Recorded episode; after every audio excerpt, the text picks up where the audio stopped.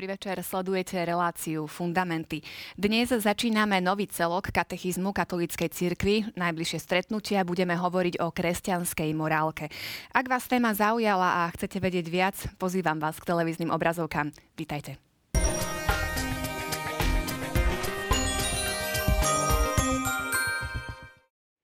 Verím, že ani dnes večer vás nesklameme a ponúkneme zaujímavú debatu s mojimi hostiami, otcom Marekom Krošlákom. Vítaj, Dobre, pekný večer. Ďakujem. A pekný večer prajem aj Palimu Strežovi. Vítaj. Ďakujem, pekný večer. Skôr ako uh, prejdeme už k avizovanej téme a začneme celý celok uh, o morálke. Vráťme sa cez súťažnú otázku k tomu, čo sme hovorili minule. Divákov sme sa pýtali, kto môže vykonávať tzv.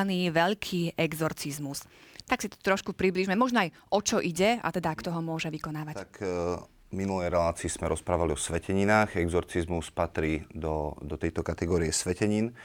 Uh, exorcista priamo z úradu je otec biskup, takže každý biskup môže vykonávať veľký exorcizmus um, a taktiež ním poverený kňaz, ktorý na to vyčlenený ako exorcista. E, čiže keď hovoríme o veľkom exorcizme, tak rozprávam o tej e, liturgickej, alebo teda tej slávnostnej modlitbe, ktorú, ktorú e, kňaz teda rozpráva a modlí sa nad, nad tým človekom, ktorý, ktorý, ktorý prišiel na modlitbu. Exorcistovi, keď sa chcete dostať alebo chcete ísť, tak vždycky aspoň v našej dieceze to tak je, že podávate žiadosť cez svojho miestneho kňaza, ktorý, e, ktorý tú mm, žiadosť potom postupí na biskupský úrad. Čiže nie je to o tom, že ja mám telefón na exorcistu, zavolám mu, e, pretože sa potrebujem nechať premodliť, lebo e, ja neviem, v dome mi straší.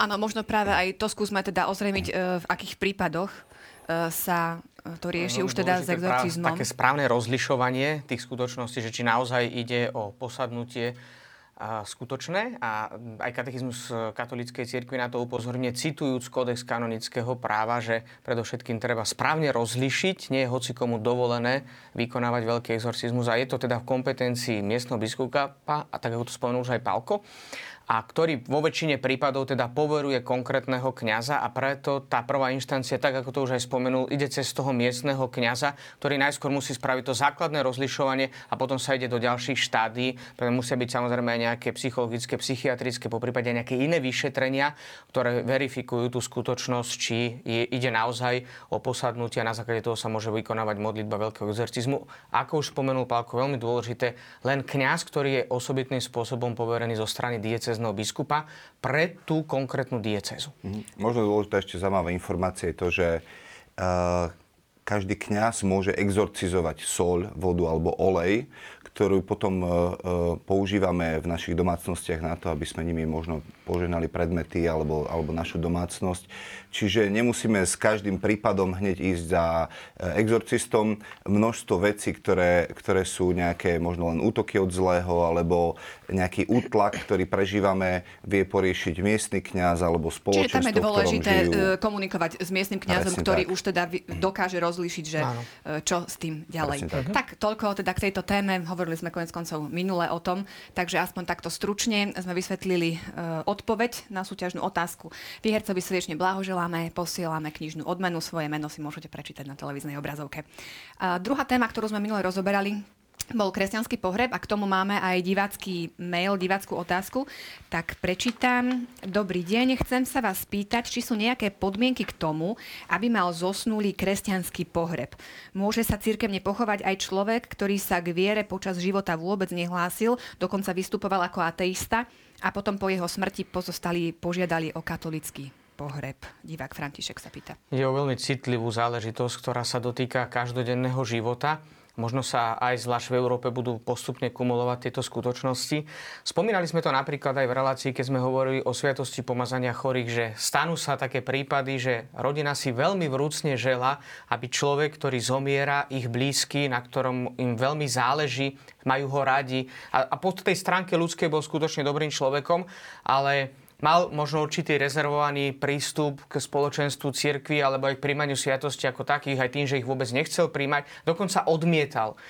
A stane sa, možno sme to aj spomenuli, aj to aj skúsenosť mnohých ľudí, aj, aj mnohých lajkov, ale aj mnohých kňazov, že už teda, keď je človek v tom terminálnom štádiu, a tak vtedy vo väčšine prípadov volajú kniaza, aj to tak vysvetlia, že tak chceme mu dať pomazanie chorých. Viete, on predtým nechcel, ale teraz už teda nevníma, tak asi by bolo dobre.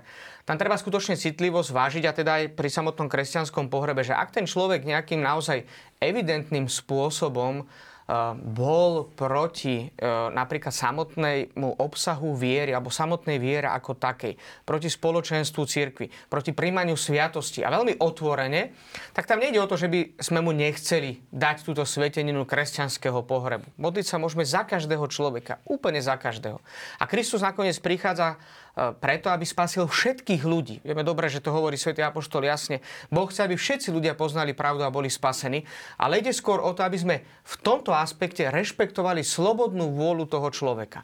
Že to znamená, že e, tak jednoducho povedaná veľmi prakticky, ak ten človek explicitne nebol proti viere, a je pokrstený a možno aj nepraktizoval, ale explicitne sa nevyjadril, že by nechcel kresťanský pohreb, že by nechcel nikdy nejak prijať sviatosti, to znamená, že sa predpokladá vôľa, že by prijal kresťanský pohreb. To znamená, že vtedy ten kresťanský pohreb môže byť, aj keď možno tak nejakým takým tým vonkajším formálnym spôsobom sa nehlásil k tomu spoločenstvu cirkvi. Ale ide o pokrsteného človeka. To je také veľmi dôležité. To znamená, že musí patriť do toho spoločenstva cirkvi tým krstom, a tak ako aj sviatosti, aj svieteniny sa vysluhujú e, s ľuďom, ktorí už prijali sviatosť krstu. Samozrejme, ak by išlo teda o človeka, ktorý explicitne to popieral, tak i keď je to možno taká veľká ťažkosť pre tú samotnú rodinu, treba im to asi s takou veľkou citlivosťou, veľkou ľudskosťou, s veľkým pochopením vysvetliť, že nejde o to, že by sme niečo odmietali tej zosnulej osobe alebo tej konkrétnej rodine, pozostali, ale skôr ide o to, že my chceme rešpektovať slobodnú vôľu toho človeka. To znamená, že, že Pán Boh ho odmieta. Veď môžu spraviť všetko preto, e, môžu sa za toho človeka modliť, môžu, máme, e, prežívame postné obdobie, môžeme sa e, za toho človeka nejakým spôsobom konať skutky kajúcnosti, skutky pokánia. Viete, u Boha neexistuje v tom, že teraz, že, že sa to koná už potom. On vie, že by to niekto za ňoho konal, že sa na ňo bude modliť. Čiže v tomto by som mal taký, skôr dal pre tú rodinu nadprirodzený zmysel a môže to byť veľkou príležitosťou pre takú určitú katechizáciu alebo aj evangelizáciu tej samotnej rodiny. Čiže m, mm, možno niekto má také pohnutky, že aspoň pre istotu teda tú poslednú nejakú Áno. možnosť, že aby tá duša bola spasená, ale teda ako si povedal. A tam je dôležité rešpektovať tú slobodnú to... vôľu, že také, že pre istotu, že to už je také akoby také vypočítavanie, také nejaké matematické, ľudské. A tuto musíme mať taký ten silný nadprirodzený zmysel a predovšetkým rešpektovanie slobodnej vôly človeka. Že ak pán Boh rešpektuje slobodu človeka úplne do krajnosti, tak je, čo, kto sme my, aby sme nerešpektovali slobodu iného človeka aj v tejto záležitosti. Tak veľmi podstatnej. Áno, tak aspoň takto stručne odpoveď e, k diváckej otázke. Budeme sa tešiť, keď nám budete posielať svoje postrehy a otázky aj naďalej. Teraz už prechádzame k našej dnešnej téme.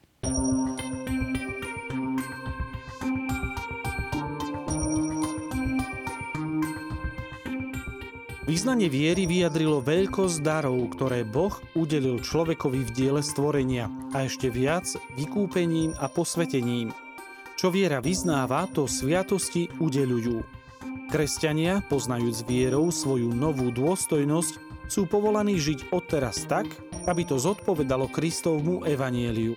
Sviatosťami a modlitbou dostávajú Kristovú milosť a darí jeho ducha, ktoré ich na to uschopňujú.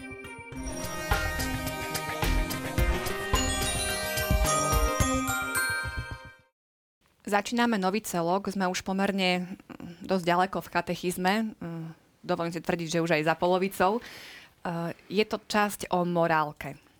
Skúsme si možno na úvod eh, ozrejmiť, prečo tá časť o morálke nastupuje až teraz. Prešli hm. sme krédo, liturgiu. E, má to nejaký význam, alebo je to tam náhodne len zaradené? Keď sme začínali vôbec sa zamýšľať pred, už až možno povedať pred niekoľkými rokmi nad katolíckej katolíckej cirkvi práve v tejto relácii fundamenty, tak jedna z takých kľúčových vecí bola úplne na začiatku e, skutočnosť, na ktorú upozornil autor katechizmu katolíckej cirkvi, svätý Jan Pavol II, že tá samotná štruktúra katechizmu nám poukazuje na štruktúru evangelizácie alebo vôbec vedenia katechizácie ako takej.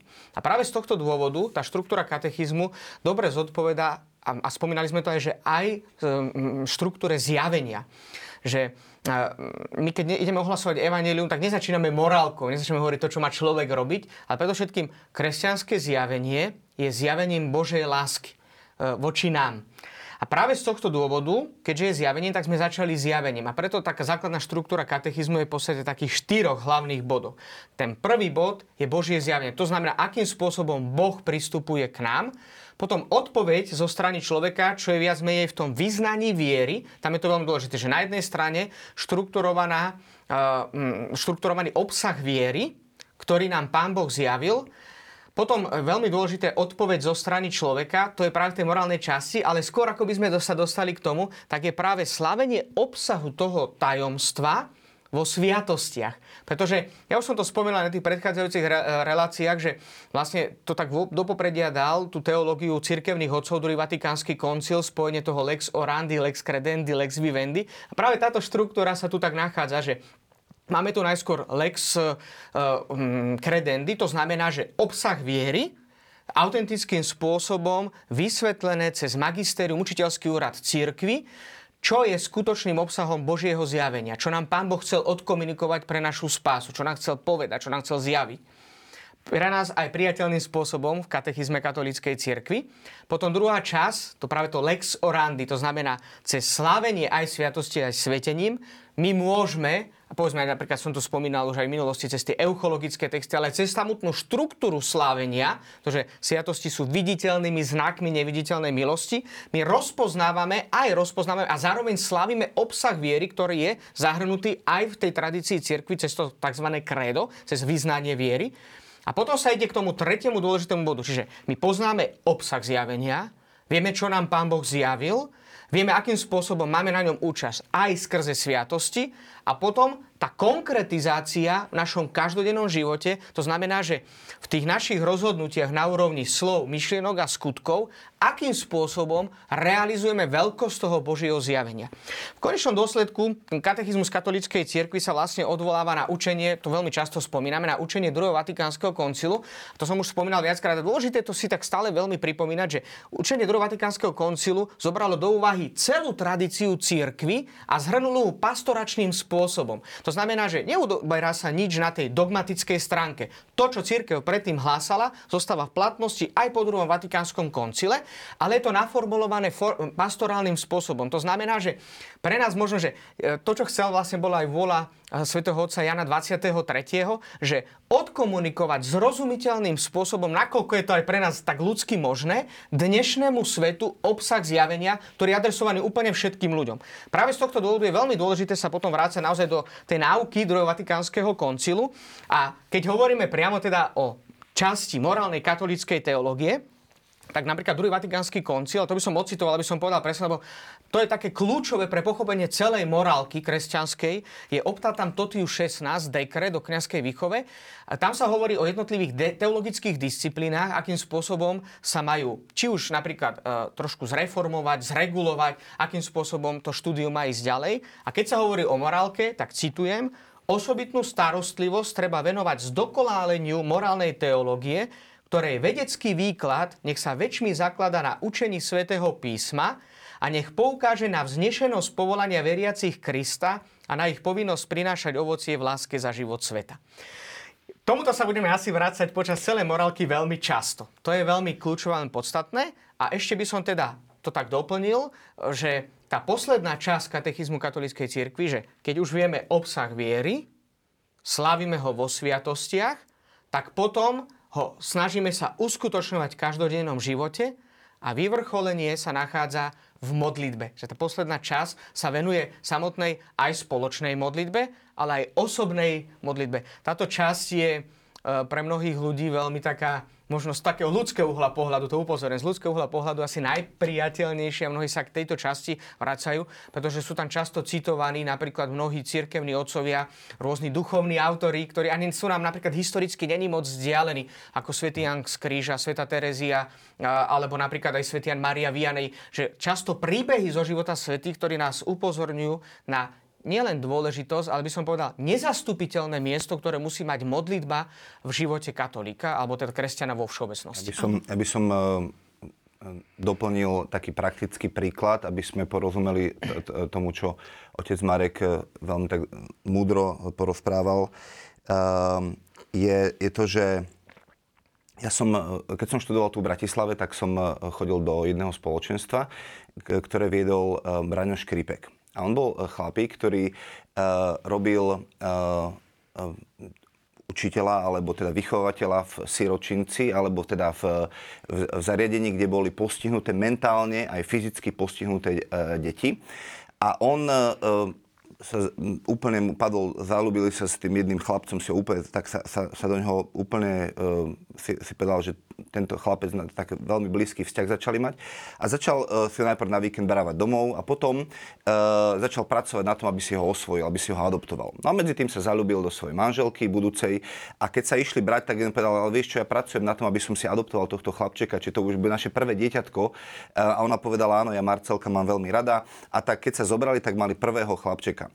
Uh, a Marcelko on e, dlho, dlho mu trvalo, kým začal Bráňovi hovoriť ocko, a dlho mu ešte hovoril Bráňo, lebo veľmi dlhý čas žil v tom siročinci. A Bráňo miloval jogurtíky, uh, teda Marcelko miloval jogurtíky, tak Bráňo kúpil 30 jogurtov, dal ich do chladničky. A Marcelko sa vždycky chodil pýtať a hovorí, Bráňo, môžem si dať jogurtík? A on povedal, kúpil som 30, ak ich dneska všetky zješ, tak ti zajtra kúpim ďalších 30. A vôbec sa to nemusíš chodiť pýtať. Ale v siročinci to nebolo tak, že mohol som si ísť kedykoľvek do chladničky a zobrať si jogurtík. Tam ste museli dostať povolenie, tam ste museli sa dobre správať aby ste, a tak ďalej a tak ďalej. E, čo tým chceme povedať je to, že Marcelko si nemohol nejako zaslúžiť to, že si ho Braňo vyvolil. E, a to je tá prvá časť o viere. Boh si nás zamiloval e, a hoci sa cíti človek postihnutý e, hriechom a čímkoľvek, e, e, tak Boh sa rozhodol pre, pre teba a vyvolil si ťa. E, potom ťa za, začlenil do svojej rodiny, kde môžeš zažívať to požehnanie e, tej rodiny ale ten následný krok je potom, že ty sa potrebuješ učiť žiť, ako v tej rodine máš fungovať. A o tom ten katechizmus eh, hovorí v, roku, eh, v článku 1692. Poznajúc vierou svoju novú dôstojnosť, sú povolaní žiť odteraz tak, aby to zodpovedalo Kristomu evaníliu. Čiže to nie je o tom, že my teraz ideme moralizovať ľudí a nutiť ich, ako sa majú správať, ale inak to chceme vyjadriť, lebo tá, tá, tá tretia časť sa nevolá, že morálka katolíckej cirkvi. Tá tretia časť sa volá, že život v Kristovi. Čiže my sme získali novú dôstojnosť a hodnotu. Boh si nás adoptoval do svojej rodiny a my teraz máme výsadu zbavovať sa tých starých spôsobov myslenia. Článok 1695 hovorí, že Duch Svetý lieči rany hriechu, a tým nás duchovne obnovuje premenou zmýšľania. Ono bolo veľmi ťažké žiť v tom siročinci tohto sveta, ktorý nás deptal, ničil. Ak, e, ak ste žili e, bez Boha, tak ste zistili, že máte kopec rán po hriechu, a tak ako ten Marcelko, ktorý žil v nejakom e, bez rodičov, vyrastal a tak ďalej. A osvecuje nás a posilňuje, aby sme žili ako synovia svetla v dobrote, spravodlivosti, pravde vo všetkom. Čiže on si nás zamiloval, vyvolil a my teraz sa učíme žiť ten nový spôsob, musíme premeniať svoje zmýšľanie a preto tie nové e, návyky rodiny, a to je tá morálka, že v našej rodine sa žijú takéto princípy alebo takéto hodnoty máme, tak sa ich učíme adoptovať, aby sme sa v tej rodine naučili žiť. Ja by som to inými slovami mm-hmm. povedal tak trošku, že teologicky hovoríme, že vlastne ten ontologický indikatív je základom morálneho imperatívu. No, ono sa výborné. to môže zdať trošku komplikované, ale nie je to až také komplikované, lebo to je presne to, čo povedal Pálko, ale povedané trošku iným slovníkom, nič iné. Ale v konečnom dôsledku je to vlastne odvolanie sa presne na to, čo hovorí to Optatan Tosius 16. To je veľmi dôležité, že vedecký výklad morálky sa musí zakladať na učení svätého písma. Že nejde o etickú etiku, ktorá je čisto ľudská.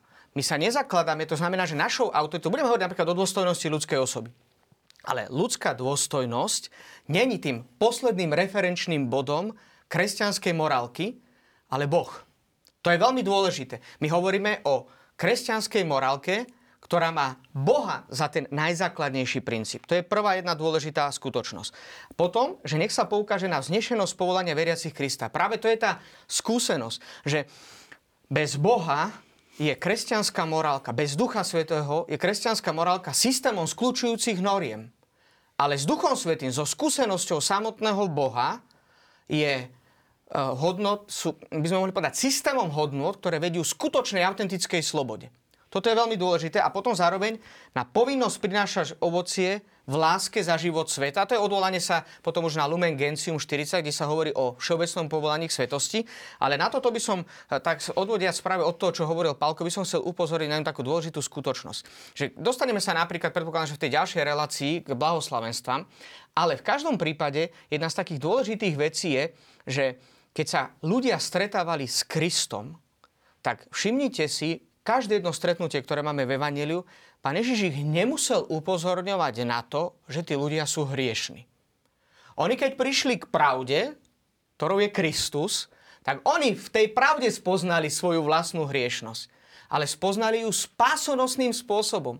Tá pravda o vlastnom hriechu ich nezničila a nezdrvila, ale práve naopak.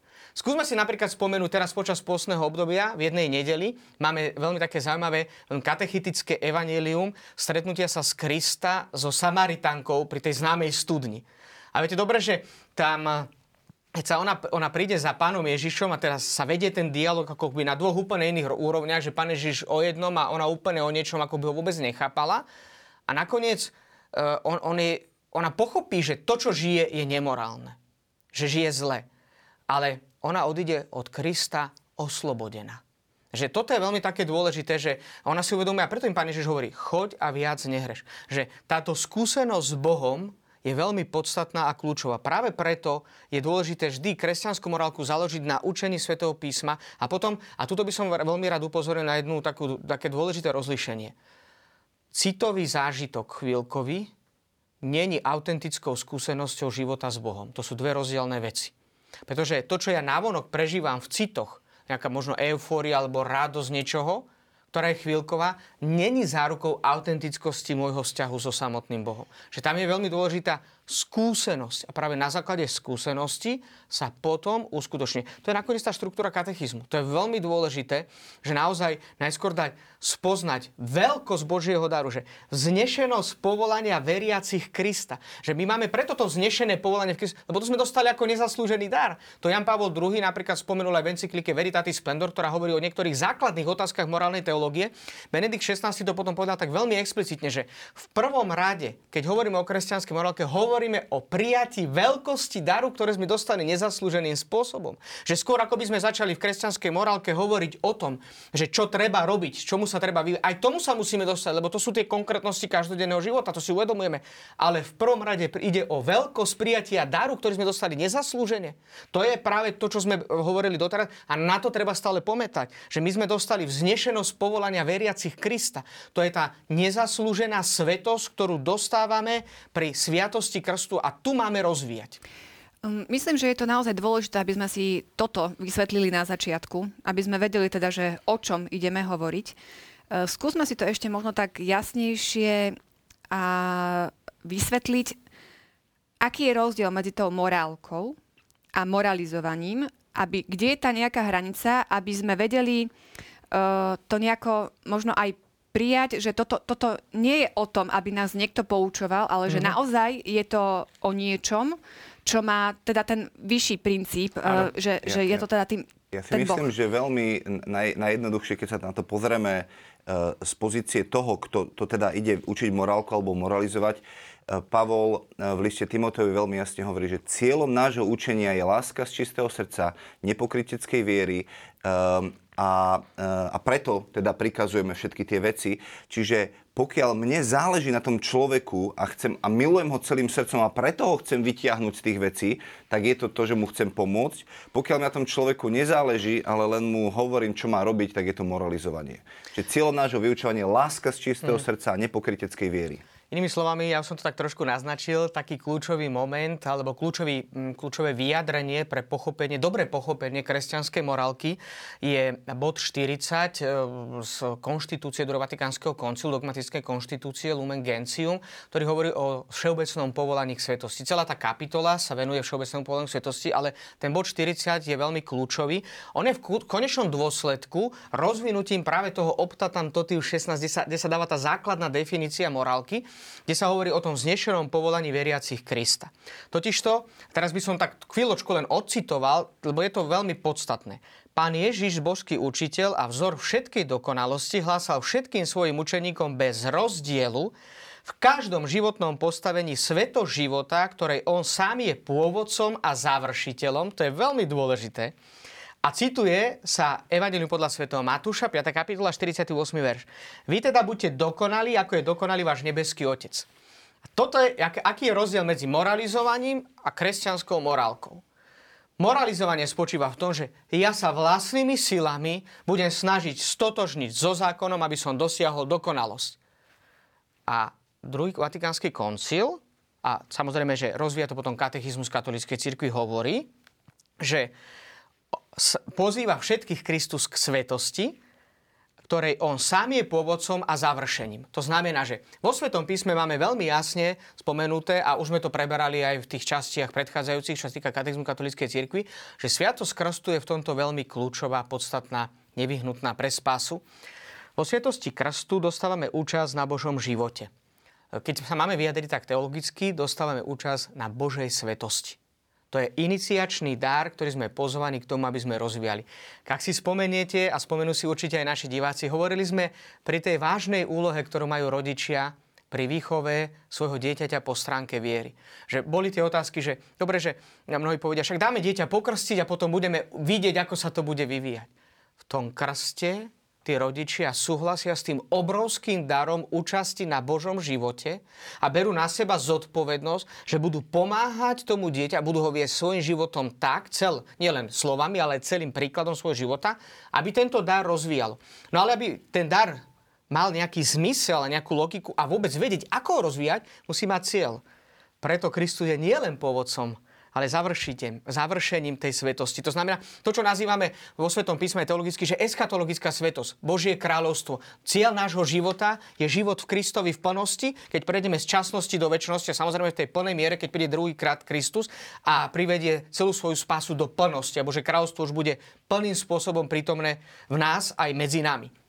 A to znamená, že tu dostávam dar, cieľom tohto daru, ktorý dostanem, čiže tam už je zahrnutá aj tá milosť na rozvitie toho všetkého, je potom tá eschatologická svetosť. Cieľ môjho života v nebeskom kráľovstve, v čom spočíva? Keďže Kristus je završením, v identifikácii sa s Kristom. To znamená, ja som pozvaný, aby som prijal dar, ktorý som dostal vo sviatosti krstu, ktorý je Božím dárom, to je nezaslúžená vec, to dostávame všetci zadarmo. To je milosť, ktorú nám Pán Boh dáva zo svojej lásky.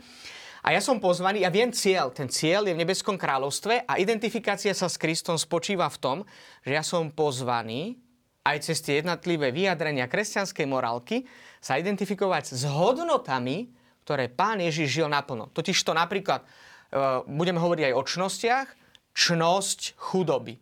Ja nemôžem žiť tak, ako žil Kristus. Mám úplne iný kontext. Ale hodnotu chudoby Môžem žiť aj v tomto prostredí, kde sa ja nachádzam, v tom mojom konkrétnom povolaní. Práve preto sa hovorí o tom, že Kristus hlásal svetosť všetkým svojim učeníkom bez rozdielu, bez rozdielu životného stavu. To znamená, že netreba, keď som kresťanom, sa vyčleniť a stať sa len Bohu zasvetenou osobou, tak povedzme, ako som ja kňaz, alebo Bohu zasvetené reholné osoby. Ale to znamená, že v každom jednom povolaní Svetý Alfons Maria de Liguri, patron morálnych teológov a jeden, určite najväčší teológ, morálny teológ v dejinách cirkvi, ktorého máme, hovorí veľmi jasne, že kňaz je povolaný k tomu, aby bol svetý ako kňaz, reholník ako reholník, učiteľ ako učiteľ, lekár ako lekár, rodič ako rodič. Hej? Že keby sme to mali povedať, že na tie konkrétne stavy, a to znamená, že Inými slovami, tak jednoducho povedané, robiť tak, ako by robil Kristus. Čiže kresťanská morálka, aby som to teda tak úplne zhrnul, sa zaoberá tým, akým spôsobom rozvinúť dar, ktorý sme dostali, zameraný na svetosť v plnosti, cez tie jednotlivé konkrétne rozhodnutia na úrovni slov, myšlienok a skutkov. Ťažko je ťa prerušiť, vidno, že teda morálny teológ sa rozrozprával. Ešte jedno porovnanie. Uh, slovníky mm, hovoria teda pri slove morálka, že ide o chápanie ľudského správania z hľadiska rozlišovania dobra a zla, o sústavu zásad a noriem správania sa ľudí v spoločnosti. Teraz sme aj tak obširnejšie povedali teda, že čo má tá kresťanská morálka ako keby navyše. Moja otázka ale smeruje k tomu, že pokiaľ sa niekto správa, tak ako som prečítala, že je napísané v tých slovníkoch, uh, žije nemorálne, keď uh, nevníma tento vyšší cieľ? Môžeš, nechám. Uh, ja si myslím, že to, čo povedal otec Marek na začiatku, je veľmi dôležité, že, že Boh je absolútna pravda. A že z tohto vychádza kresťanská morálka, lebo my dneska žijeme v dobe, kedy uh, tak ako sa správa väčšina, tak to bereme ako nejaký štandard morálky a povieme, však všetci tak žijú, tak prečo by e, to nemohlo tak byť? A my poznáme ten pokus, kedy vedci hodili žabu do, do vriacej vody a ona vyskočila von a potom ju dali do studenej vody, dali ju na varič a tú vodu začali zohrievať, zohrievať, zohrievať a tú žabu uvarili v tej vode. Čiže ten zlý pracuje týmto spôsobom, že, že on keby Keby ste si pred 30 rokmi pozreli televíziu a pozrite si ju dnes, tak niektoré veci, ktoré tam boli, e, ktoré sú teraz, pred 30 rokmi by neboli možné, aby tam boli. To, čo chrli Hollywood e, a aké filmy pozeráme. A to je vždycky len, len o trošku posunieme tú hranicu. Len o trošku posunieme tú hranicu. Ehm, a, e, a, a diabol pridáva, pridáva, pridáva a, a spoločnosť sa stáva taká potom apatická k tomu, však to vidíme odšadiaľ, z televízie to na nás hrnie, z médií, z novín, ľudia takto žijú, tak prečo by som, robia, prečo by som aj ja nemohol takýmto problém, hm. spôsobom žiť? A potom aj, aj doba je tak nastavená, že keď idete kúpiť nový výrobok, tak ľudia hlavne pozerajú blogy e, ľudí, čo o tom hovoria, o tom výrobku a na základe toho, čo ľudia povedia, tak na základe toho si ten výrobok kúpia alebo nekúpia tak, tak, taká doba je. Um, ale pápež František teraz na začiatku uh, marca uh, v jednom pôstnom zamyslení hovoril, že on vyzval veriacich, aby sa rovnako často radili s Bibliou, ako konzultujú veci s mobilným telefónom prostredníctvom SMS-iek a on to navracia naspäť. To, čo otec Marek znovu a znovu hovorí, že morálka musí byť za- zakornená na tom zjavení, ktoré Boh dal a že Boh je naozaj nemenný, že on je stále ten istý včera, dnes i na veky a to neznamená, že sa doba a spoločnosť zmenila. My potrebujeme sa pozerať naspäť na Boha. A e, písmo napríklad hovorí, že v jeho svetle vidíme svetlo. Čiže ja si môžem povedať, že nikoho som nezabil, nekradnem, žijem peknú rodinu, tak pán Boh ma asi musí prijať, um, ale, ale my sa potrebujeme vrátiť naspäť, um, pretože, pretože v jeho svetle vidíme svetlo a pán Boh, na, Ježiš, um, Ježiš ide úplne na úroveň srdca a hovorí, do, je dobré, že si nikoho nezabil, ale, ale na koho máš hnev vo svojom srdci? Hej, to, je, to je kľúčové. Dobre, že si nestudzoložil, ale, ale čo robíš, keď, keď večer e, zaspávaš, o čom snívaš hej, e, v tvojej mysli. Čiže, čiže, čiže Boh to bere na úplne inú úroveň, nielen na to, že ja sa vonkajšie nejakým spôsobom správam, ale na úroveň srdca. A tá morálka musí teda zasiahnuť srdce. Kresťanská morálka oproti po, po, podstatne všetkým tým ostatným iným spôsobom prežívania etického spôsobu života je rozdielna práve tomto ten nadprirodzený zmysel tam je veľmi kľúčový a podstatný. Totiž presne ako spomenul Pálko, že je riziko, keď sa založí akákoľvek etika, alebo mohli sme povedať aj morálka pre pochopenie, aby to všetci rozumeli, len na ľudskej dôstojnosti, tak e, potom je otázkou, že čo je ľudská dôstojnosť. To budeme a, o chvíľu hovoriť. Áno, čiže... ale to je veľmi, veľmi podstatné, pretože Ľudská dôstojnosť, ako som to už spomenul, nie je posledným konečným referenčným bodom pre katolickú morálku. Tým konečným dôsledným bodom, posledným bodom, na ktorom to celé stojí a pada, je samotný Boh.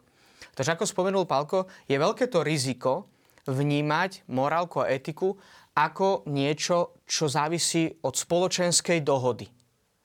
Ale mene spoločenskej dohody sme dokázali v dejinách a aj v súčasnosti zabíjať milióny ľudí. Že dnes možno veď majoritná časť európskej spoločnosti je napríklad za to, že žena má v úvodzovkách právo na potrat. Ale je to skutočne dobré? Že, že je spoločenská dohoda? No spoločenská dohoda bola pred pár rokmi aj taká, že sa tu v mene určitých ideológií zabíjali, zatvárili milióny nevinných ľudí že štruktúra logiky je v tomto taká istá. Totiž to je veľmi jednoduché povedať, že založíme etiku na ľudskej dôstojnosti. Len potom, ako spomenul aj Palko, je veľmi jednoduché začať manipulovať práve s tým, aby sme povedali, čo je ľudská dôstojnosť. A to sa možno preklopujeme práve v tej časti, ktorá je aj pre tú dnešnú tematiku veľmi kľúčová, že e, vo všeobecnosti v katolickej morálke rozlišujeme také dva pojmy dôstojnosti. Rozlišujeme ontologickú dôstojnosť a rozlišujeme morálnu dôstojnosť. Tá ontologická dôstojnosť spočíva v fakte, že človek je stvorený na Boží obraz a podobu. Preto má jednoducho postavenie, a mohli by sme to povedať slovami Jana Pavla, svetého Jana Pavla II., že každá jedna ľudská osoba je milovaná Bohom tak, ako by bola jediná na svete. V morálke to vyjadríme ešte tak, že ona je cieľová a není prostriedková. To znamená, že ľudská osoba nikdy nemôže byť zneužitá ako prostriedok na dosiahnutie cieľa, ale ľudská osoba musí byť vždy cieľom konania. To je obrovský rozdiel. Ak totižto ja nerozlišujem túto ontologickú a morálnu dôstojnosť, tak ľahko sklznem k tomu, že tú ontologickú začnem vnímať na úrovni morálnosti. Tá to ontologická je rovnaká úplne pre všetkých. A to je jedno, či je niekto pokrstený, či je také farby pleti, pohlavia a tak ďalej a tak ďalej. Tie rozdielnosti môžu byť extrémne, ale ten základ je, že každá jedna ľudská osoba je stvorená na Boží obraz a podobu. To znamená, tá sa nemení. A práve z tohto dôvodu, to je inak také veľmi zaujímavé, že to má dôsledky napríklad pre ľudské práva. Katolícka církev uznáva ľudské práva a je dobré, že keď sa stále viac a viac rozvíjajú. Ale je veľmi dôležité, že ak sa to zaklada práve na tej ontologickej ľudskej dôstojnosti, tak ten samotný legislátor, on nekreuje, nevytvára, ale rozpoznáva ľudské práva a ich promulguje. A to je veľký rozdiel, keď ja poviem, že ako zákonodarca viem vytvoriť, neviem vytvoriť právo. Pretože to právo je zahrnuté v ľudskej osobe a to je v fakte, že Boh ma stvoril na svoj obraz a podobu a ten legislátor viac menej ako je schopný a nakoľko je vyspelá tá spoločnosť, dokáže rozpoznať tie práva, ale nedokáže ich vytvoriť. A v tomto je veľký rozdiel medzi obyčajnou etikou a medzi tou katolickou etikou, pretože tam zakladáme práve jedine na samotnom Bohu. A potom ešte je dôležité samozrejme spomenúť aj tú morálnu dôstojnosť. Tá morálna dôstojnosť sa modifikuje a záleží podľa našich rozhodnutí. To tiež trošku také slovníky teraz použijem, ale len pre pochopenie, že tomu sa dostane možno ešte aj tých skutkoch, keď potom viac budeme rozoberať možno ľudský skutok, ale napríklad, aby to ľudia pochopili, že každý jeden skutok, ktorý spácham na úrovni, že je vedomý a slobodný, to znamená, že je skutočne morálnym skutkom a není činom človeka, ako napríklad trávenie, tak každý jeden, šlo, jeden ten skutok je intratranzitívny a extratranzitívny. To znamená, že vplýva na morálnu kvalitu toho človeka, ktorý pôsobí. To znamená, že ak ja konám nejaký slobodný ľudský skutok na úrovni slov, myšlienok a skutok, tak ma nejakým spôsobom ten morálny skutok determinuje. Buď ako dobrého alebo zlého človeka. On nemôže byť morálne indiferentný. A potom samozrejme extratranzitívny znamená, že ten skutok vplýva aj na morálnu kvalitu z toho prostredia, v ktorom sa nachádzam. To je to, čo vlastne spomenul Palko, že keď sa jednoducho kumulujú jednotlivé nespravodlivé rozhodnutia, príde sa k tomu, že sa vytvorí nespravodlivá spoločnosť a jednoducho prídeme k tomu, že sa tu vytvárajú zákony, ktoré automatickým spôsobom vedú aj k degradácii samotnej ľudskej osobnosti. Marek, zrýchluješ. Pardon. musíme, musíme ísť pekne po poriadku. Je to naozaj náročná téma, ale ja si uvedomujem, že musíme týmto prejsť, aby sme to hmm. potom vedeli naozaj na nejakých konkrétnych, alebo respektíve tie konkrétne veci, uh, nejaký postoj k, k ním zaujať. Mm-hmm. Uh, takže Prečo je teda vôbec dôležité, aby sme si uvedomovali napríklad toto delenie, hej, ako si povedala, tej ľudskej dôstojnosti, že rozlišujeme tú ontologickú, rozlišujeme tú morálnu dôstojnosť. Mm. Uh, možno niekto si to tak prvoplánovo, keď to nejako počúva, povie, no tak ty tí katolíci si to ešte takto porozdeľovali, aby potom to, e, áno, aby to bolo čo najkomplikovanejšie a potom si vedia odôvodniť hocičo a napasovať si to na to svoje učenie. No, ako to hm. teda sa postaviť k tomu? Ako som už spomenul, že je práve ten rozdiel v tej ontologickej, budem sa snažiť teda pomalšie, a morálnej dôstojnosti. Ontologická spočíva, každá jedna ľudská osoba je stvorená na Boží obraz a podobu. To znamená, ja každú jednu morálnu hodnotu neodvádzam od ľudskej osoby, odo mňa, ja nie som referenčným bodom, ale môjim referenčným bodom je Božie zjavenie, to, čo mi povedal Boh. A keďže sa mi zjavil ako milujúci otec, tak viem, že chce pre mňa skutočne niečo dobré. Ponúka mi hodnoty, ktoré vedú k plnosti života, to, čo sme nazvali svetosť. Keď by sme založili kresťanskú morálku na morálnej dôstojnosti, tak tá morálna dôstojnosť závisí od toho, aké robím rozhodnutia. Ona ma morálne špecifikuje ako nejaký morálny subjekt. To znamená, ak ja budem pravidelne kradnúť, tak sa determinujem ako zlodej. Ak budú všetci okolo mňa kradnúť, tak jednoducho príde sa k tomu, že možno ako v dnešnej spoločnosti Všetci hovoria, že najväčší problém, ja nechcem zachádzať do konkrétnosti, ale aby sme sa tak uvedomili, dobre? Že o čo, o čo ide vlastne, aký je rozdiel medzi tou katolickou morálkou a tou všeobecnou, aký môže byť. Tak povieme si, že áno, tie hranice sa posunuli, ale nikto s tým nič viac nerobí, pretože všetci vieme, že jeden z najväčších problémov dnešnej spoločnosti je korupcia, ale skúste sa pýtať konkrétnych ľudí, či sa stretli s korupciou že to je jeden z takých veľkých paradoxov. A teraz ja nevstupujem teraz na úroveň nejakej slovenskej politiky, ale všeobecne to, to všetci tvrdia, ja asi nenájdeme politika, ktorý by nepovedal dnes, že najväčší problém európskej politiky je korupcia. Ale niektorý politik sa nestretol s korupciou že v konkrétnosti. Že ako ľahko sa posunú tie hranice, že však, však tak všetci robia, ako to spomenul Pálko. Že všetci tak robia, tak čo je na tom zle? Veď ak tí hore kradnú tam tak veľa, čo na tom, keď ja si zoberiem len málo? Ale Svete písmo, tá kresťanská morálka ma upozorňuje na to, že morálne zlé správanie alebo nemorálne správanie iného mňa neospravedlňuje v tom, aby som konal nemorálne. Že budeme ja, hovoriť ja, ešte ja napríklad... našim mladým ľuďom, že keď ti predavačka vydá o 50 centov zle v obchode, povieš si, yes, zarobil som, alebo tých 50 centov je vrátiš. No. A to je to, čo bude determinovať potom, že, že teraz máš možnosť ukradnúť 50 centov, ale keď budeš mať možnosť ukradnúť 5000 eur, tak ukradneš 5000 eur Logika rovnako, je tá istá. lebo si povieš, yes, nevšimol si to. Hej, alebo e, to, e, ja, môj kamarát tiež, e, sme sa bavili čosi o tom, že, že má nejaké e, kreknuté nejaké televízne kanály alebo čo a že, že to aj mne môže dať do televízie a ja neviem čo. A ja hovorím, vieš čo, uh, suseda má dieru v plote, ale ona je hlúpa, že má takú dieru v plote, lebo aj chodím kradnúť jablka. Ale ona o tom nevie, to je jej hlúposť, že, že, si, že si nedala uh, ten plot. A ja hovorím, že presne takýmto istým spôsobom mi ty teraz tu obhajuješ, že to je hlúposť tej satelitnej televízie, že si nevie dobre kodovať tie programy. Mm. Keby si ich vedela lepšie kodovať, tak ich, eh, tak ich mám. Hej, môj, môj, môj uh, známy jeden hovoril, že akú navigáciu používaš telefón a tak ďalej, tak som mu vysvetloval. A hovorí, no mne tu ponúka kamarát uh, nejakú inú kreknutú verziu. A hovorím, vieš, že kreknutý je rovnaký slo- výraz slova ako kradnutý? A že nie, nie, však to je zadarmo. Hovorím, ale prečo je zadarmo? Lebo niekto obišiel tie veci a zobral si to. A my, my už len v tých malých veciach si vieme ospravedlniť veci uh, a, a, a pohoršujeme sa nad tými tam hore, ale keby sme, keby sme boli v rovnakej situácii, tak teraz ukradnem 50 centov, tak tam ukradnem 5000 eur. Dotýkame sa takých tých každodenností. Možno asi je dobre spovedať aj tie príklady, nezostať možno určite, na také toho určite, teoretizovania, lebo tam to môže áno. byť trošku ťažké na pochopenie, ale napríklad, ako spomenul Pálko, tieto veci sa nás dnes dotýkajú. Ja si spomínam, že keď som nastúpil do, do prvej farnosti ako farár, tak bolo nesmierne ťažké pre mňa vysvetliť mladým ľuďom, že e, až som musel fyzicky prísť a ukázať im teda pod počítačom malú skrinku, pozrite sa, ja mám všetky DVDčka, ktoré mám, mám oficiálne kúpené. Samozrejme, bolo ich 7, lebo nemám peniaze na to, by som si kúpal neviem koľko filmov. A oni nechceli veriť, že nemám stiahnuté v počítači nič nelegálne a tak. Uh, a jednak aj z toho dôvodu, že vtedy som učil sociálnu náuku cirkvi, tak to by bolo naozaj asi absurdné, keď učím sociálnu náuku cirkvi, aby som potom ešte mal nejaké stiahnuté veci. Ale toto, toto není argument, samozrejme. Argument je Boh. A oni teda vtedy práve mi dávali takú tú zaujímavú argumentáciu, ako mladí ľudia, čo myslím, že mali naozaj dobrý úmysel, lebo chceli vedieť pravdu, tak som videl, že a čo je na tom zle? Však na tom internete to je zavesené, to tak sa dnes nejednoducho hovorí, tak jednoducho stiahnem. Však chyba je v tom, kto to tam dal. No, nie je to celkom tak, pretože práve toto je práve to všeobecné vnímanie, že ako ľahko upadneme do toho, že, že však tak to je. Čo, čo, komu som s tým zle spravil, že som si stiahol nejaký program, ktorý tam na internete niekto dal?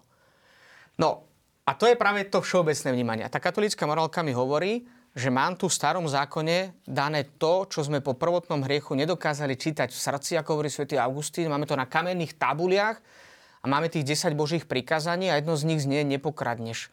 A tá základná hodnota spočíva v tom, že každý jeden človek má prirodzené právo na súkromné vlastníctvo. A z tohto práva potom vyplýva ale povinnosť rešpektovať prirodzené právo na súkromné vlastníctvo inej osoby. Ono sa žije úplne inak, keď je výmenný obchod a inak tej možno virtuálnej realite. Ale tá hodnota rešpektovania prirodzeného práva na súkromné vlastníctvo zostáva. To je to isté, že čo tak mnohí ľudia možno aj na deninách tak zažívajú, že keď boli ešte tie družstva, nie, že tak je, však to z družstevného sme zobrali, to, to, v podstate ako však to patrilo akoby všetkým a podobne. Veď to, že tá že mentalita to možno ako áno, no ešte no, v podstate zostáva. To je veľmi aj... komplikované, ale treba si to tak dorobiť, že niekomu... Áno, to, sú, to je ten nešťastný komunizmus, ktorý sme tu mali a teraz žneme plody, kruté plody z toho. A tu vidíme to, že áno, presne ako to Pálko spomínal, že neokrádaš rodinu. Kto nekradne, ne, neokráda svoju vlastnú rodinu. Všetci kradnú, nikomu nič nechýba. Nikomu nič, áno, to sú hrozné vyjadrenia. Pretože oni sa implementujú postupne do ľudských myslí a skutočne to spravedlňuje všetko. A máme potom do plnosti prinesené to plavidlo v Kristovi, čo nechcete, aby iní robili vám, nerobte ani vy im. A tu máme jednoduché, ja sa mnohí tak potom spýtam, keď mi povedia, že viete, čo je na tom zle, keď som takto zobral? Len skúsme si to zobrať. Vám to bude patriť a príde niekto a zoberie vám to. Nie. O, to nie. No a keď to patrí desiatim, to je jedno, či to patrí desiatim alebo jednému. Ale tá prirodzená hodnota, to znamená prirodzené právo na súkromné vlastníctvo zostáva v platnosti stále. V každej jednej okolnosti, v každom, každej jednej situácii, pri každej jednej ľudskej osobe. Konec koncov, ako sociálna náuka cirkvi aj v takýchto konkrétnostiach nás ešte čaká, takže tam bude priestor, mm. aby sme to naozaj uh, ešte podrobnejšie prešli. Uh, vráťme sa uh, ku katechizmu, čo nám k tejto téme hovorí. Uh, bod 1701. Boží obraz v človeku bol deformovaný prvým hriechom, v Kristovi bol obnovený. Ako je to potom, teda ten obraz bol teda obnovený v Ježišovi Kristovi. Uh, hriechy však človek pácha ďalej.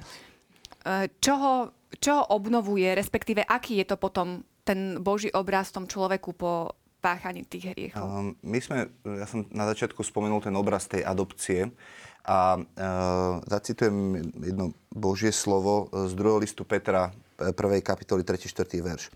Jeho božská moc nám darovala všetko, čo treba pre život a nábožnosť, poznaním toho, ktorý nás povolal vlastnou slávou a mocou. Tým nám daroval vzácne a veľmi veľké prísľubenia, aby ste sa skrze nestali účastnými na Božej prirodzenosti a unikli porušeniu, ktoré je vo svete pre žiadostivosť. Čiže tam hovorí uh, uh, apoštol Peter práve túto vec, že, že, že tým, že sa stal súčasťou Božej rodiny, tak si dostal všetko, čo potrebuješ na, na ten život. Ten Marcelko, keď si ho Braňo adoptoval, tak dostal všetko potrebné na to, aby sa mohol ďalej rozvíjať a žiť. Um, a on hovorí, my sme to dostali poznaním toho, ktorý nás povolal svojou slávou a mocou. Čiže Boh ťa povolal a čím viac v jednotlivých oblastiach svojho života poznáš toho, ktorý je prameňom a zdrojom každej svetosti, dobroty a lásky, tým viac sa tvoj život mení, aby si unikol tomu porušeniu. Čiže v oblastiach, kde zažívame to, že hriech nás stále kvári a ničí a deptá, tak sú to oblasti, kde sme ešte nepoznali toho, ktorý nás povolal svojou zácnou mocou. Nepoznali sme tie vzácne a veľmi veľké prísľubenia, lebo skrze ne dostávame účasť na Božej prirodzenosti. Uh, a keď my teda nepoznáme tú vec, tak potom nás diabol môže vykrádať. Keď Ježiš stal z mŕtvych, tak povedal, daná mi je všetka moc na nebi a na zemi. Koľko teda má diabol? Na nám je všetka moc, povedal Ježiš.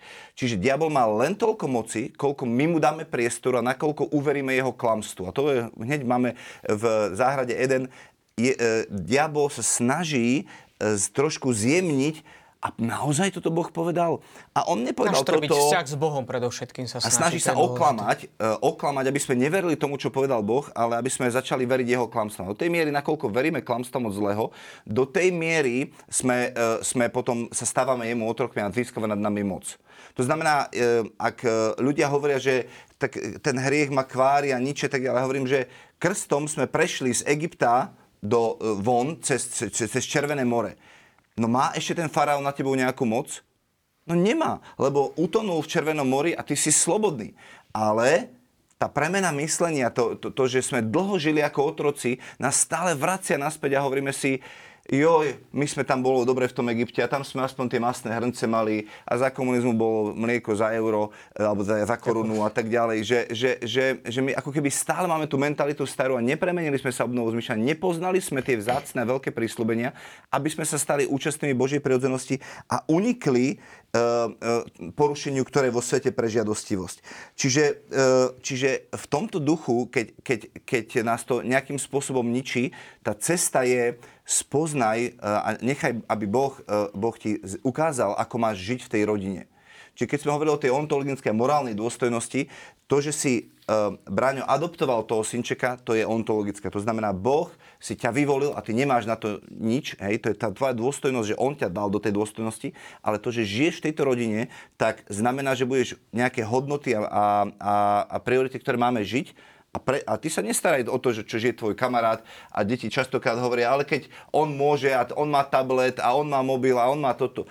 Vieš čo, my žijeme v tejto rodine, my máme tieto pravidlá ty si sa sem dostal, chceš tu žiť v tejto rodine, tak ich potrebuješ nejakým spôsobom rešpektovať. Myslím, že dobre to zhrňajú práve tie body 1703 e, až 1709 vrátane katechizmu katolíckej cirkvi, ktoré vlastne hovoria o takej tej určitej, hm, možno až povedať, rozpoltenosti, ktorá existuje v nás. Pretože na jednej strane e, v stvorení tak ako to spomína bod 1703, ľudská osoba je obdarená duchovnou a nesmrteľnou dušou. Tak ako som to už spomenul, je jediný tvor na zemi, ktorého Boh chcel pre neho samého. To je skutočne znešenosť, ktorú dostávame. To je, čo vlastne to hovorí tá opta tam 16. A preto už od svojho počatia je pozvaný k väčšnej blaženosti. Keďže máme to, tento stvoriteľský dar zo strany samotného Boha voči nám, tak zároveň je do nás spísaný tzv. ten, tomu sa ešte aj dostaneme neskôr, ten prirodzený Boží zákon. To znamená, že vo svetle prirodzeného rozumu dokážeme rozpoznávať, čo je dobro a čo je zlo. O tom hovorí ten bod 1704 a potom aj 1705 katechizmu katolíckej církvy. Dokonca 1706 sa hovorí už tak konkrétne možno až viac o svedomí, že kde človek rozumom spoznáva Boží hlas, ktorý ho pobáda konať dobré a chrániť sa zlého. To znamená, počúva. To znamená, nie ja som si referenčným bodom pre tú morálku, ale počúvam Boha, čo je dobré.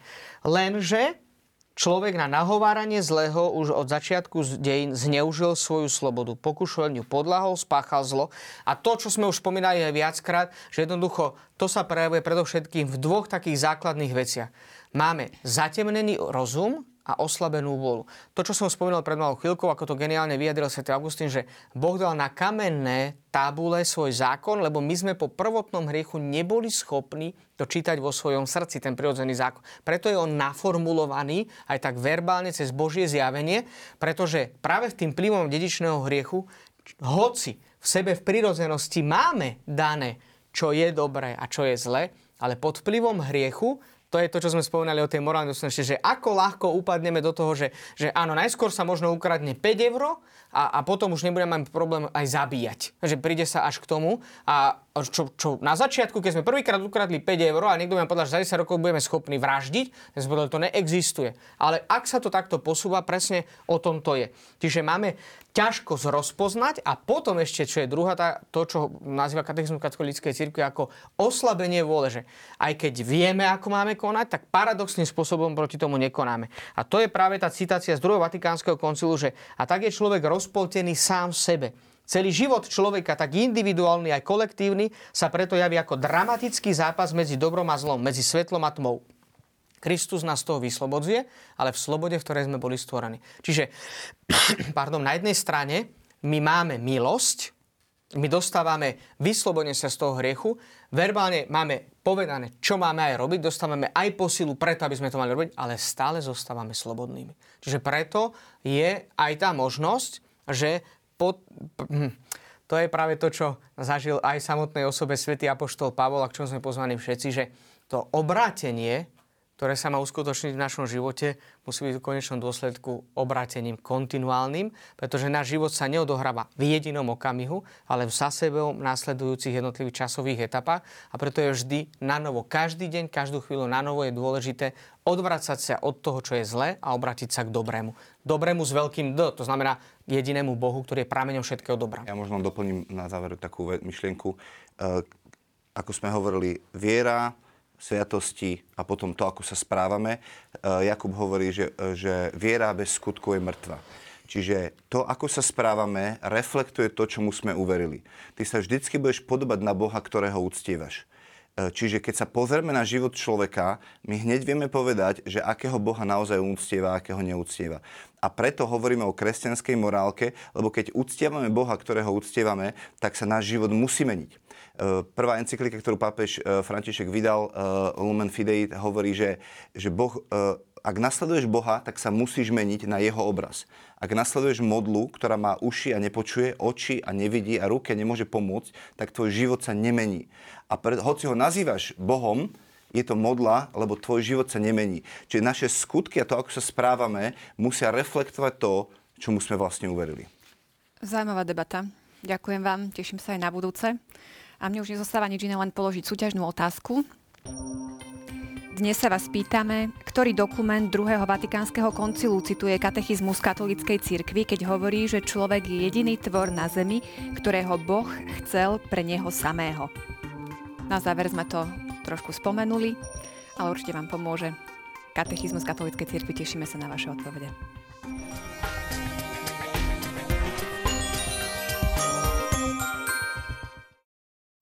Ja sa teším eh, na vás pri sledovaní relácie Fundamenty aj o dva týždne. Čaká nás téma túžba po šťastí a sloboda človeka. Čiže opäť sľubuje to zaujímavú debatu. Dovidenia.